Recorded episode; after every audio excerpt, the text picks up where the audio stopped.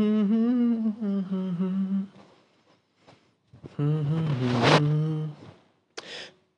my listeners. You're listening my podcast on the Grey Man.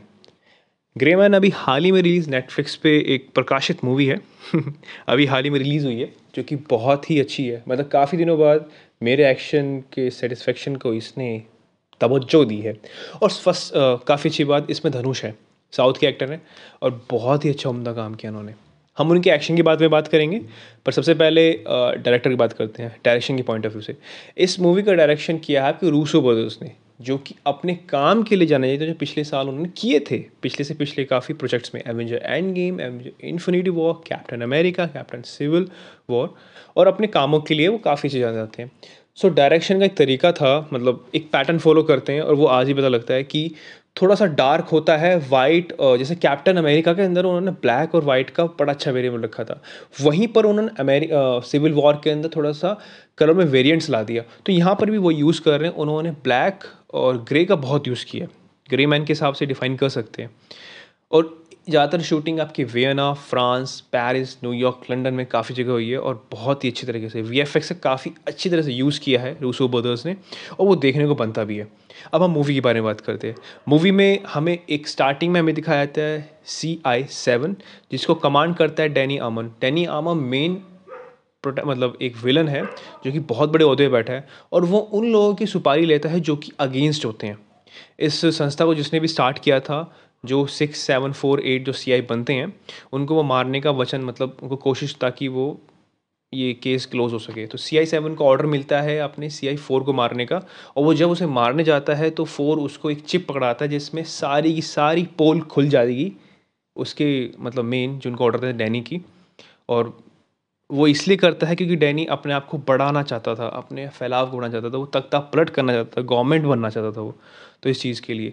Movie में ये ताव page कहाँ यूज़ होंगे मतलब वो कैसे उनसे वो निकाल पाएँगे नहीं पाएँगे।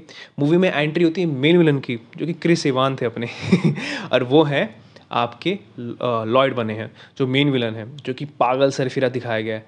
डेनन उसको हायर करता है लॉयड को हायर करता है ताकि वो सेवन को मार सके। सो so, मूव अब मूवी देखनी पड़ेगी आपको कि वो उसको मार पाते नहीं पाते। सीक्वेंस की अब आते हैं मूविंग कास्ट पे। हम एक्श कास्ट के बारे में बात करते हैं। यहाँ पर आपको लाला लैंड के famous actor Ryan Gosling Julia Burton Chris Evan Dalian मिल्कल और धनुष मिलेंगे इंडिया के यहाँ से। धनुष का रोल यहाँ पर एक सीआई एजेंट मतलब लॉयड की तरफ़ से होता है, जो कि पैसे के लिए काम करता है मतलब आप उसको बोल सकते हैं हिटमैन पैसों के लिए हिटमैन को वो करता है, पर उसके उसूल तगड़े होते हैं। मूवी में दिखाया गया है कि जब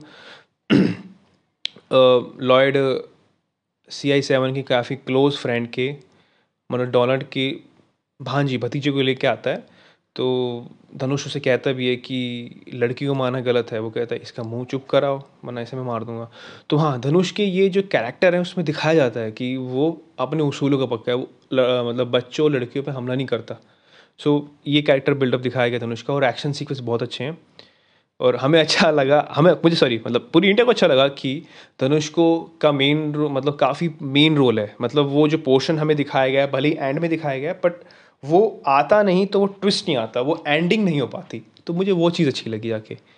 मूवी को ज़रूर ट्राई करिएगा। बैकग्राउंड म्यूज़िक अच्छा है एक्शन सीक्वेंस रियली अच्छे हैं। एक एक्शन सीक्वेंस था जो मैं खुली मतलब मेरा पर्सनली फेवरेट है, जिसमें वो चंगुल में फंस जाता है, एक कैम मतलब जो कि नकली पासपोर्ट बनाते हैं, उसकी उस पर एक करोड़ का इनाम रखा है लॉयड ने, सेवन पे। तो जब वो सेवन फ़र्स्ट जाता है वहाँ पर तो वो उस, उससे कैसे निकलते हैं, कैसे अपनी टेक्निक यूज़ करता है, वो है। और जॉन विक का काफ़ी अच्छा प्रेफरेंस किया मतलब अगर आप एक्शन सीक्वेंस देखोगे तो। सो हाँ देखिए फैमिली के साथ देखिए, कोई न्यूड सीन नहीं है एटीन प्लस तो आई थिंक वायलेंस तो है but you it's a worthy to watch it और हँसते खेलते रहिए, ध्यान रखिए और please please please respect the elders and goodbye